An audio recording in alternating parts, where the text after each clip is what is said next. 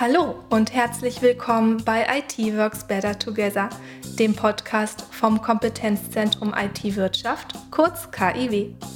Bei uns sind Sie richtig, wenn Sie sich für IT-Themen und IT-Kooperationen sowie Recht und Datenschutz, IT-Sicherheit und Schnittstellen interessieren. Viel Spaß mit dieser Folge. Hallo und willkommen zu einer neuen Podcast-Folge. Heute ist Professor Klaus David von der Uni Kassel zu Gast. Dort ist er Professor für Informatik und daher sprechen wir heute über das Thema künstliche Intelligenz und wie Sie sie in Ihrem Unternehmen nutzen können. Fragen sind beispielsweise, was ist eine KI und wie funktioniert sie? Welche Möglichkeiten hat künstliche Intelligenz für Ihr Unternehmen und was sind die wichtigsten Trends der Zukunft? Ich will natürlich nicht alles vorwegnehmen, daher, wie sind Sie eigentlich zur Informatik gekommen und wie war Ihr bisheriger Weg bis zur Professur in Kassel? Ja, vielen Dank für die interessante Frage. Ich habe tatsächlich mal vor vielen Jahren Physik studiert und mhm. bin dann nach dem Physikstudium, was mir sehr viel Spaß gemacht hat, und dort hatte ich entschieden, dass ich eigentlich sehr gerne weiter in der Forschung bleiben wollte und auch gerne mal ins Ausland gehen wollte. Ich war während des Studiums auch in England einige Zeit gewesen. Und da habe ich mich an verschiedenen Unis und Forschungsinstituten beworben und habe dann eine Chance bekommen bei IMEC. Das ist so eines der größten europäischen Forschungsinstitute in der Nähe von Brüssel zu arbeiten und dort dann auch extern in Deutschland zu promovieren und hatte dann die Chance, ähm, im Mobilfunk zu arbeiten, weil damals mhm. der Firma T-Mobile, eine privatisierte ah, Ausgründung von der Bundespost und damals war gab es eine große Goldgräberstimmung im Mobilfunk. Und das war eine ganz tolle Zeit. Das war damals, würde ich sagen, eine der aufregendsten Industrien, die es gab, die mit fast null gestartet ist.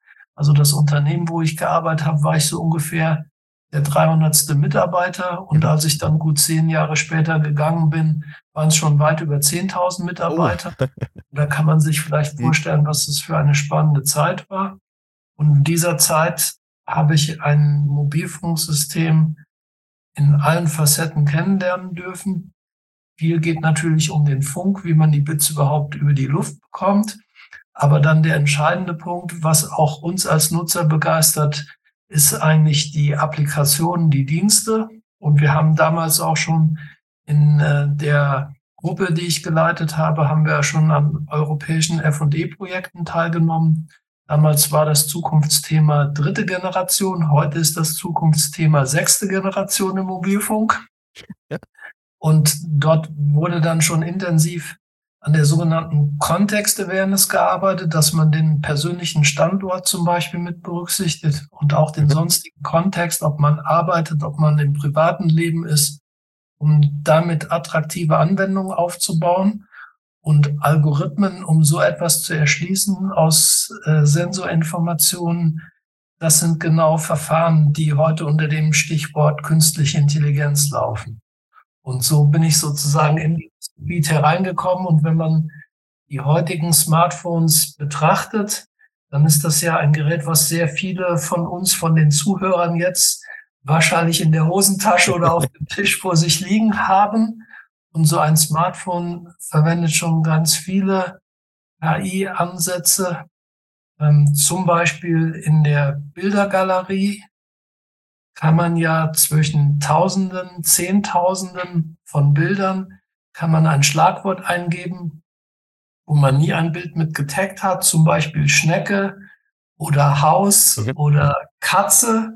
Und dann wird die KI, die auf diesen Smartphones läuft, einem die Bilder zeigen, die genau dieses Kriterium erfüllen. Und da sieht man schon so eine erste Anwendung äh, von KI oder die Smartphones lassen sich ja typischerweise auch über Sprachsteuerung steuern, dass man zum Beispiel, wenn man jemanden anrufen möchte und ist im Auto und sollte konzentriert die Hände am Lenker haben, dass man dann über Sprachsteuerung sagen kann, ruf doch bitte Klaus David an.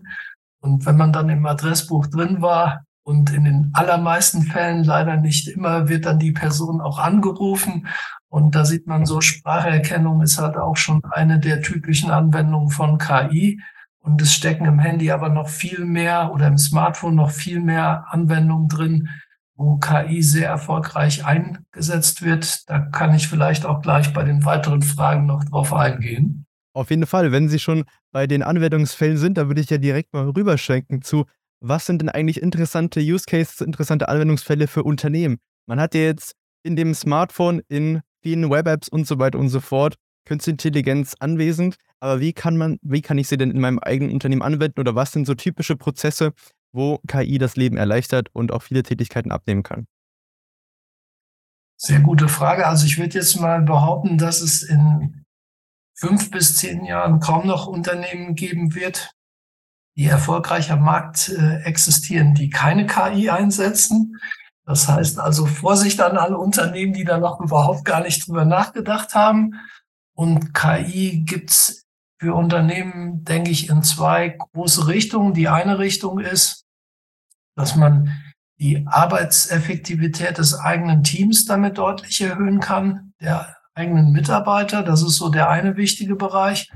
Und der andere wichtige Bereich ist, das hängt natürlich dann sehr stark von der Firma ab und von den Produkten, von den Dienstleistungen, dass man häufig auch ganz neue Möglichkeiten bekommt, ganz neue Dienstleistungen oder bessere Dienstleistungen. Das gleiche gilt für Produkte anzubieten, wenn man äh, die Produkte sozusagen mit KI veredelt, ergänzt oder dass sie überhaupt erst durch KI möglich sind.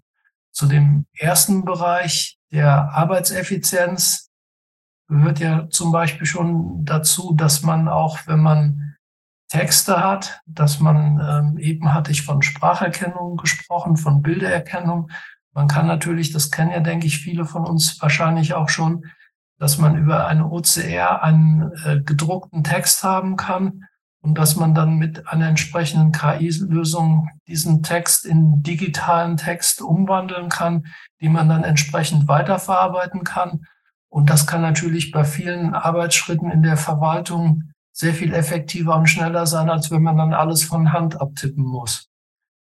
Äh, wird an der Stelle den Menschen wahrscheinlich nicht vollständig ersetzen. Da muss man auch mal ein bisschen vorsichtig sein, weil künstliche Intelligenz klingt natürlich super gut, aber wie intelligent das wirklich ist, ist nochmal eine andere Frage.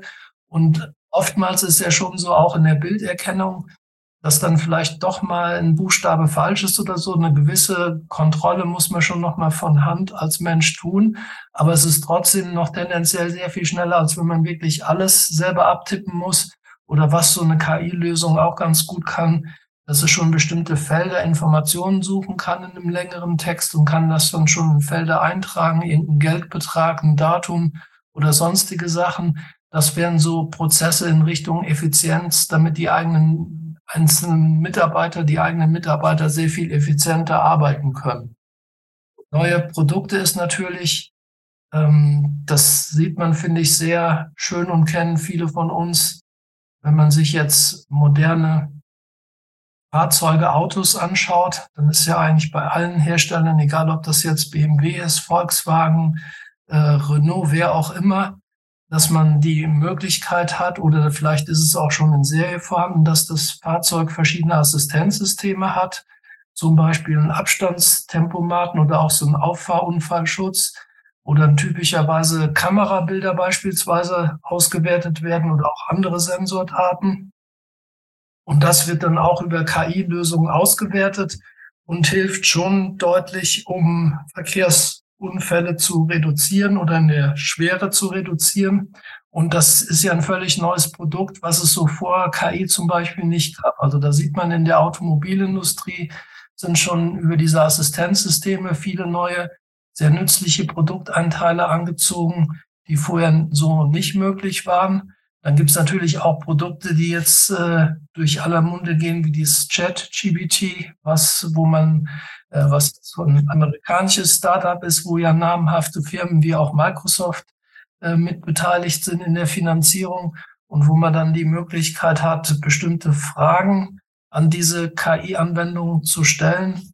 Und dann bekommt man durchaus sehr gute und relevante Texte und Antworten ähm, da sieht man aber sowohl bei den Assistenzsystemen im Fahrzeug als auch bei diesem Chat-GPT sieht man auch schon schnell die Begrenzung. Also es ist ein bisschen lustig gemeint in Anführungsstrichen, aber das wurde neulich getestet. So war die Pressemeldung, die mir bekam, dass, dass jemand versucht hat, ein bayerisches Abiturprüfung damit zu bestehen und ist leider durchgefallen. Das Schade. war so ein bisschen die Grenze. Schade, genau. Mhm. Und ähm, bei den Fahrzeugen ist es ja so, dass die Langzeitvision unter anderem auch autonome Fahrzeuge sind, wo man sich dann im Prinzip nur noch reinsetzt und sagt, fahr mich doch jetzt bitte nach Hamburg in die Straße so und so und das Fahrzeug dann völlig alleine einen dahin fährt und man hat selber gar kein Lenkrad mehr, kein Gas- und Bremspedal. Ähm, und um das sicher hinzubekommen, denke ich, wird es doch noch sehr viel mehr Zeit benötigen, als viele noch vor einigen Jahren gedacht haben, weil eigentlich sollte die Lösung schon da sein und vieles funktioniert dazu auch schon, aber die wirklich gute Sicherheit, die den Menschen dann übertreffen kann, ist doch noch eine große Herausforderung aus verschiedensten Gründen. Das heißt, da sieht man auch immer, also ich denke, KI kann viel mehr als viele denken, aber es kann auch viel weniger als manche meinen. Also es kann leider auch nicht alles lösen und ist auch nicht für jedes Problem die optimale Antwort natürlich. Perfekt. Vielen, vielen Dank schon mal für den wirklich sehr umfangreichen Überblick. Das hat schon mal sehr geholfen, da mal einen Blick reinzubekommen, was KI genau ist. Wenn ich jetzt als Unternehmer, als Unternehmerin zuhöre, sage, okay, das hört sich schon mal nach tollen Anwendungsfällen an, aber wie genau kann ich denn jetzt KI bei mir im Unternehmen implementieren? Haben Sie da Vorschläge, wie ich jetzt beispielsweise ein System, um effektiver zu arbeiten, implementieren kann? Sind das dann immer fertige Tools? Sind das KIs, die man als solche kaufen kann? Oder wie würden Sie vorschlagen, äh, solche Lösungen im eigenen Unternehmen zu implementieren? Also aus meiner Sicht müssten wir erstmal genau die Hauptprozesse verstehen, die halt im Unternehmen laufen und wo sozusagen auch die Arbeitszeit der Mitarbeiter drauf fokussiert ist. Und wenn man diese Prozesse, diese Handlungen verstanden hat, dann bin ich mir sehr sicher mit einem erfahrenen KI-Berater, dass man dann viele Lösungshinweise bekommen kann, ähm, wie man diese Prozesse dann durch KI deutlich verschlanken und verbessern kann. Und das geht natürlich oft auch um diese Medienwechsel oder um automatisierte Änderungen von Sachen oder banal. Also ich kenne tatsächlich aus Sekretariaten, das allerdings schon ein bisschen länger her in Firmen, dass da eine Sekretärin vor den Chef, vor, für den Chef wirklich am Telefon gesessen hat und hat die Telefonnummern desjenigen, der anzurufen war, sozusagen händisch eingetippt und das kostet natürlich, das kann man machen, klar, funktioniert, geht auch heute noch. Aber das kostet halt schon einiges an Zeit und Konzentration. Und wenn man äh, ein gutes Adressbuch hat, das fängt ja schon an, die, auch die Visitenkarte, da gibt es ja auch fertige Lösungen. Die kann man einfach einscannen und hat dann automatisch im Adressbuch den Namen, die Telefonnummer, die E-Mail und so weiter, was halt in der Visitenkarte drinsteht, die Firma. Und dann kann man über Sprachsteuerung zum Beispiel wählen. Und wenn man so einen Prozess nimmt und nicht mehr von Hand die Telefonnummer der Visitenkarte abtippt für jemanden, der telefonieren muss, sondern man hat einen Prozess, dass die Visitenkarte automatisch eingescannt wird, es automatisch im Adressbuch ist und man über Sprachsteuerung dann wählen kann, dann erhöht das einfach die Arbeitseffektivität, weil man nicht nur, dass die Zeit, bis man anruft, schneller ist, es ist auch so, dass der Mensch eigentlich von vielen Routine-Tätigkeiten, die schon Aufmerksamkeit erfordern, also so eine Telefonnummer abzutippen, da muss man sich ja schon konzentrieren. Aber wenn man das einfach nur sagen kann, kann man diese Konzentration sozusagen sparen und vielleicht für wertvollere Aufgaben dann anderweitig verwenden. Da sieht man an solchen Punkten schon, wo Effektivitätsgewinn herkommen kann. Und das ist jetzt aber nicht nur beim Telefonieren, da müsste man wirklich so die genauen Prozesse analysieren, was zum Beispiel auch mit Rechnungen passiert und, und, und.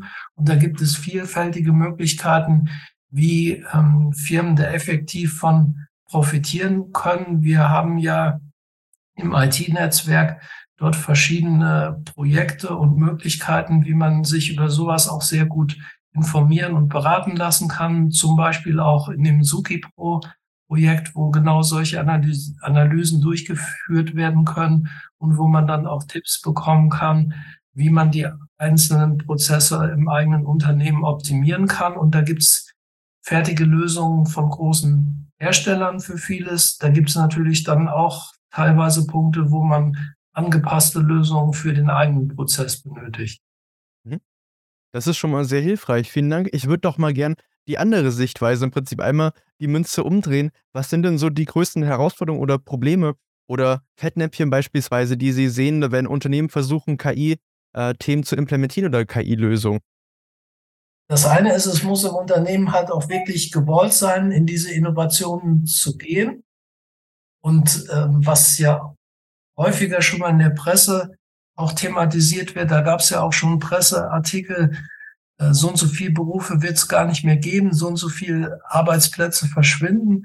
Wenn immer die Angst mitspielt in Unternehmen oder äh, bei den betroffenen Mitarbeitern, dann ist es natürlich schwierig, solche Lösungen zu realisieren und sinnvoll einzusetzen. Also wirklich Sinn macht das nur, wenn auch der betroffene Mitarbeiter gerne damit umgeht und sozusagen auch mit Spaß und Power dabei ist. Aber wenn er immer um seinen eigenen Arbeitsplatz fürchtet oder noch schlimmer real auch wirklich fürchten muss, dann sind das natürlich wie bei sonstigen Change Management auch, sind das natürlich sehr schlechte Rahmenbedingungen, um innovative neue Lösungen einzuführen. Das ist so der eine Punkt. Und der andere Punkt ist, man muss halt ein gutes Verständnis entwickeln, dass KI nochmal sehr viel kann. Und ich behaupte, dass Unternehmen, die sich um das Thema nicht angemessen für die eigene Firma kümmern, die wird es in einigen Jahren gar nicht mehr geben. Also wirklich ein super wichtiges Gebiet. Aber es löst halt auch nicht alles. Und das sieht man vielleicht auch plakativ daran. Ich hatte eben dieses Wahlbeispiel genannt das kennen vielleicht auch viele Zuhörer. Dann gibt es aber den einen Namen, den mein Smartphone über die Sprachsteuerung per se partout einfach nicht erkennen will. Entweder weil ich das selber so nuschle oder welches Problem auch immer. So, und dann kann ich den Namen zweimal sagen, dreimal sagen, kann ihn auch aggressiv äh, sagen. Die KI erkennt einfach den Namen nicht richtig und ich kann das Telefonat nicht führen, wenn ich da nicht die Alternative habe, dass ich ganz klassisch ins Adressbuch klicken kann und kann diese Person halt auswählen. Und so ähm, muss man halt schauen bei den Lösungen, dass ähm, eine KI nochmal sehr gut unterstützt, die Effektivität sehr gut verbessern kann, völlig neue Möglichkeiten bietet und dass es heute schon, aber zukünftig noch mehr sehr schwierig sein wird, mit Unternehmen erfolgreich zu konkurrieren, die KI intelligent einsetzen, wenn man die selber nicht einsetzt. Aber die KI kann halt auch nicht alles und kann auch nicht alles 100 Prozent. Und damit muss man halt auch umgehen können und muss sich entsprechende Konzepte und Lösungen überlegen. Sehen Sie eigentlich diese Angst äh, von Arbeitnehmern als berechtigt, dass sie durch künstliche Intelligenz ihren Job verlieren? Oder welche Jobs sehen Sie als besonders gefährdet von eben Entlassung durch künstliche Intelligenz in, sagen wir mal, mittelständischen Unternehmen? Also ich bin ja jetzt kein Arbeitsmarktforscher, sondern bin tatsächlich Informatiker, Physiker. Aber Sie also, kennen sich ja auch sehr gut in der Branche aus und was für Lösungen äh, möglich sind. Also wenn man jetzt sehr routineartige Berufe hat, wo man sehr repetitiv bestimmte Sachen tun muss, zum Beispiel auch an einem Förderband eine Teilekontrolle nach Aussehen. Also ob die Teile richtig sind von der Form oder so, und da findet eine Kontrolle an einem Förderband von einem Menschen statt. Dann würde ich sagen, ist das zum Beispiel eine Art von Tätigkeit, die man durch eine Bilderkennung, die funktionieren mittlerweile sehr gut, insbesondere so für Standardformen. Das wird man nahe 100 Prozent hinkriegen können durch eine KI-Lösung.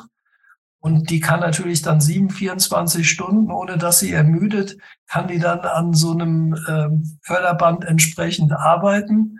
Und diese Stelle des Menschen könnte dann deutlich gefährdet sein. Ähm, und so ist es generell mit sehr repetitiven, standardisierten Tätigkeiten, egal was es genau ist. Ähm, die würde ich sagen, sind sehr bedroht, wenn Sie diese Artikel, da habe ich auch mal reingeschaut, da waren aber auch hochqualifizierte auch potenziell tangiert. Also das geht auch ähm, Juristen, wenn man ähm, juristische Fälle standardisieren kann, kann man durch KI-Lösungen tatsächlich auch ähm, juristische Aufgaben übernehmen oder für Ärzte ähm, ist auch der Punkt Röntgenaufnahmen, sonstige Diagnosebilder können unterstützen, nicht alleine, unterstützen für einen Arzt auch sehr viel besser wohl analysiert werden, so dass man dort, dort sehr viele qualifizierte Ärzte sparen kann. Wobei, ob das jetzt ein Problem ist oder nicht, bei Ärzten ist es ja so, dass wir eigentlich eine Ärzte-Not haben und gar nicht genügend Ärzte. Das heißt, wenn man die zu wenigen Ärzte befähigt, durch solche KI-Lösungen besser und schneller Diagnosen stellen zu können, dann rationalisiert man ja keine Ärzte weg. Wir haben ja gar nicht genug, sondern dann lösen wir eigentlich ein Problem, was wir in Deutschland zum Beispiel haben oder haben einen Lösungsbaustein. Und wirklich lösen wird es wahrscheinlich auch nicht. Und ähm, was auch immer der Fall ist, die KI-Lösungen, auch die Verwendung von KI, die entstehen ja nicht alleine durch sich selbst, sondern da braucht man ja auch entsprechend intelligente Menschen, die sich solche Lösungen äh, bemühen und diese Lösungen ersinnen, anpassen, in die Firmen bringen, so dass in Summe das ja schon immer so war, ähm, dass eigentlich tendenziell sogar mehr Arbeitsplätze entstehen können. Das war ja schon früher, als wir nur Schaufeln hatten. Dann kam der Bagger und ein Bagger kann ganz viele, die Schaufeln ersetzen und trotzdem sind es ja nicht unbedingt weniger Arbeitsplätze geworden. Das auf jeden Fall. Vielen Dank. Eine weitere Frage, die ich sehr interessant fand und welche ich auch immer öfter höre und lese, ist eigentlich, welche Trends aus Ihrer Sicht sind denn immer spannender, beziehungsweise wird man so in den nächsten fünf bis zehn Jahren für Unternehmen am relevantesten werden in Bezug auf KI? Wir haben ja schon über einige Use Cases, einige Sachen gesprochen, die interessant werden, aber was sind so Zukunfts- perspektivisch mal gesehen die interessant, die wirklich essentiellen Trends der nächsten fünf bis zehn Jahre? Also der gesamte Bereich der Mobilität könnte halt zukünftig noch anders aussehen. Das betrifft uns selber sowohl als Fahrgast im ÖPNV, dass äh, welche Routen wir optimalerweise nehmen, die Abrechnung, wenn wir was fahren und kein Flatrate wie ein 49-Euro-Ticket haben, wann wir einsteigen, wann wir aussteigen, wie viel das kostet. Da könnte halt zum Beispiel AI sehr viel automatisieren, weil so ein Einsteigevorgang, das Aussteigen, das kann man ohne Probleme automatisiert erkennen und könnte dann dem Fahrgast zeigen, okay, du bist jetzt von Kassel nach Göttingen gefahren und das kostet jetzt 20 Euro, einverstanden oder nicht, und schon wäre der Bezahlvorgang abgeschlossen. Und man müsste sich nicht an irgendwelchen Ticketautomaten oder mit sonstigen Punkten herumschlagen. Für Automobile wird sicherlich der Trend in Richtung autonomes Fahren immer weiter kommen. Es gibt ja auch die Tendenz, dass einfache Shuttlebusse, die noch sehr langsam fahren, aber auch sehr hilfreich sind, dass sie sich bewegen können. Für Straßenbahnen wäre es um Vielfaches einfacher oder für Züge auch automatisiert mit KI zu fahren. Also in dem gesamten Bereich der Mobilität, und es sind ja auch viele KMUs als Zulieferer tätig in diesem Bereich, denke ich, wird mit KI noch sehr, sehr viel passieren können. Dann ist quasi aber auch jeder andere Industriebereich positiv davon betroffen. Auch in der Pharmaindustrie kann man zum Beispiel viel schneller Medikamente finden oder verbessern durch entsprechende Simulationen am Rechner und den Einsatz durch äh, KI. Und dann geht's halt ähm, bis hin zu dieser interessanten Entwicklung, die jetzt in aller Munde ist, dieses Chat-GPT, äh, was ja versucht, das hineingesteckte Wissen so zu sortieren, dass man da zu sinnvollen Antworten kommt. Wobei jetzt eine Hauptkritik von meiner Seite, dessen muss man sich halt auch immer bewusst sein. Also Intelligenz und künstlich könnte man auch so verstehen, dass unsere alle Gehirne bald ersetzt werden. Ich bin mir nicht sicher, ob man das wirklich intelligent nennen kann. Also was in diesen Verfahren eigentlich gemacht wird, sind im Prinzip statistische Verfahren, das Muster und wahrscheinlichste Zusammenhänge erkannt und gelernt werden und man damit natürlich riesige Datenmengen auswerten kann und da dann die wahrscheinlichsten Zusammenhänge bekommt. Und das kann unheimlich leistungsfähig sein, aber als intelligent würde ich das generell gar nicht bezeichnen, muss ich sagen. Und man muss sich halt immer bewusst sein, dass an vielen wichtigen Entscheidungen oder auch an kreativen Punkten auch in der Zuverlässigkeit im Autoverkehr, also den Menschen wirklich zu ersetzen, wird sehr schwierig sein oder macht eigentlich auf Dauer gar keinen Sinn. sondern ich sehe das als sehr leistungsfähige Unterstützung und Werkzeuge. Die braucht man allerdings dringend auch in Firmen. Aber man muss immer noch mit gesundem Menschenverstand, wie auch bei den Antworten von ChatGPT, muss man sozusagen noch mitdenken, sollte sich nie 100 Prozent nur auf diese KI-Algorithmen verlassen. Das ist auf jeden Fall sehr spannende Antwort, da nochmal von Ihrer Seite die Kritik zu hören. Ich würde doch mal gern zum Abschluss der Folge einen kleinen Technik-Exkurs machen, weil wenn ich schon einen Informatikprofessor da habe, der die Sachen auch gut erklären kann und vor allen Dingen einfach erklären kann für die Leute, die gerade zuhören, will ich das auch gern nutzen. Was sind denn so die verschiedenen technischen Möglichkeiten, um eine KI zu bauen? Gibt es da eine Sprache, die man da nutzt? Sind das verschiedene, je nach Anwendungsfall? Sind das verschiedene Programme, die man da zusammen nutzt? Ich bin leider nicht ganz so drin im Thema, wie man eine künstliche Intelligenz aufbaut. Einfach nur ein paar Minuten das mal grob anzureißen. Wie wird denn sowas überhaupt auf der technischen Seite gebaut? Sehr gerne. Also da gibt es einen ganzen Baukasten an Algorithmen.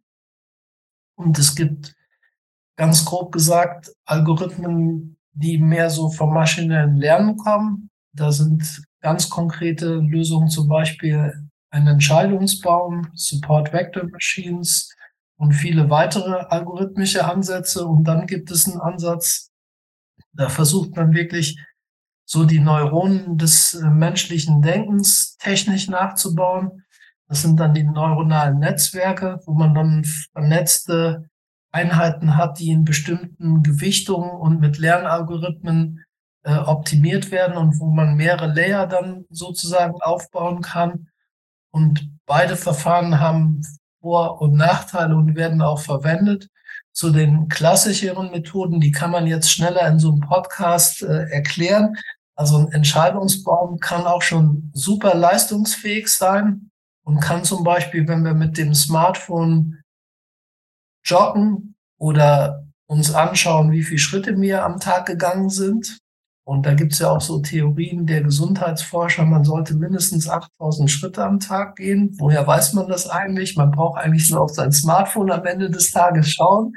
Und dann kann einem das zeigen, du bist jetzt so und so viele Schritte gegangen. und das funktioniert folgendermaßen. Da wird der, zum Beispiel der Beschleunigungssensor, der im Gerät drin ist, in drei Achsen wird ausgelesen und wenn dann Beschleunigungswerte auf einer Achse größer sind als ein bestimmter Wert und noch eine zweite Bedingung zutrifft, dann ist der Schluss, okay, die Person geht. Das war ein Schritt.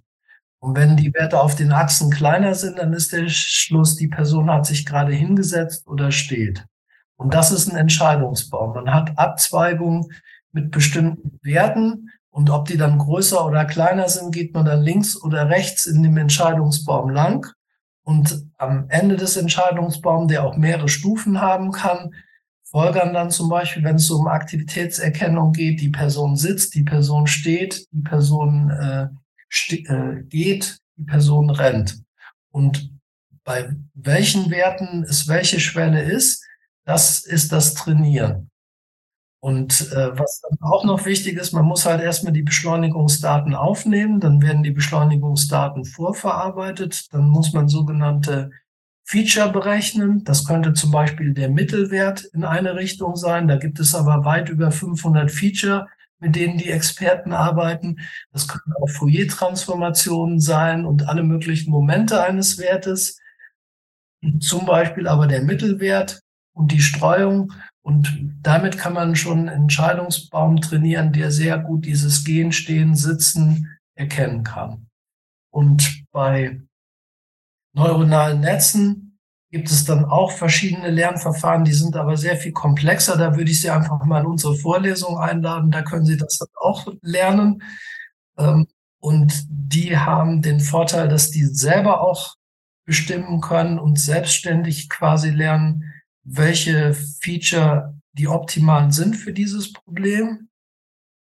Die können auch sehr gute Entscheidungen treffen für diese Mustererkennung. Da ist tendenziell ein bisschen die Herausforderung und auch aktueller Forschungsgegenstand, dass man nicht immer so gut nachvollziehen kann oder vielleicht auch gar nicht, wie ist dieses neuronale Netz zu der Entscheidung gekommen. In dem Entscheidungsbaum, den kann man menschlich noch sehr gut verstehen. Da braucht man sich nur die Schwellen angucken und kann dann nachvollziehen, okay, das macht ja Sinn, wenn die Bewegung in der Z-Achse so und so ist, dann verstehe ich sofort, das hat was mit Gehen zu tun. Und wenn dieser Wert halt sehr konstant ist, dann ist das wahrscheinlich Stehen oder Sitzen. Also das kann man sozusagen logisch als Mensch gut nachvollziehen. Man sieht die Feature, man sieht auch, wie die Entscheidung dann getroffen wurde bei den neuronalen Netzen, die aber viele Probleme noch erheblich leistungsfähiger lösen können als so ein Entscheidungsbaum, ist dieser Teil sehr schwierig und noch nicht abgehend abschließend gelöst. Okay, sehr interessant. Vielen, vielen Dank. Falls Sie natürlich noch weitere Fragen haben, dann immer gerne an Professor David oder wie er eben gerade schon gesagt hat, einfach mal an die Uni Kassel gehen und sich da eine Vorlesung anschauen. Das würde ich doch als Abschlussworte für die heutige Folge nehmen. Es hat mir sehr viel Spaß gemacht mehr über das Thema künstliche Intelligenz zu erfahren. Falls Sie natürlich weitere Fragen haben, stellen Sie gerne an unser kompetentes Team von Kolleginnen und Kollegen vom KEW oder direkt an Professor David. Sein Kontakt ist natürlich nochmal verlinkt. Es hat mir sehr viel Spaß gemacht und somit bis zum nächsten Mal. Und vielen Dank, Professor David, dass Sie sich heute die Zeit genommen haben und da waren. Ja, vielen Dank auch an Sie und an alle Zuhörer. Bis hoffentlich bald. Wiederhören. Ihnen hat diese Podcast-Folge gefallen? Empfehlen Sie uns weiter, folgen Sie uns bei LinkedIn, auf Twitter oder Facebook und verpassen Sie keine Neuigkeiten zu relevanten Themen rund um die IT-Wirtschaft, aktuelle Veranstaltungen, neue IT-Kooperationen und wissenswerte Veröffentlichungen.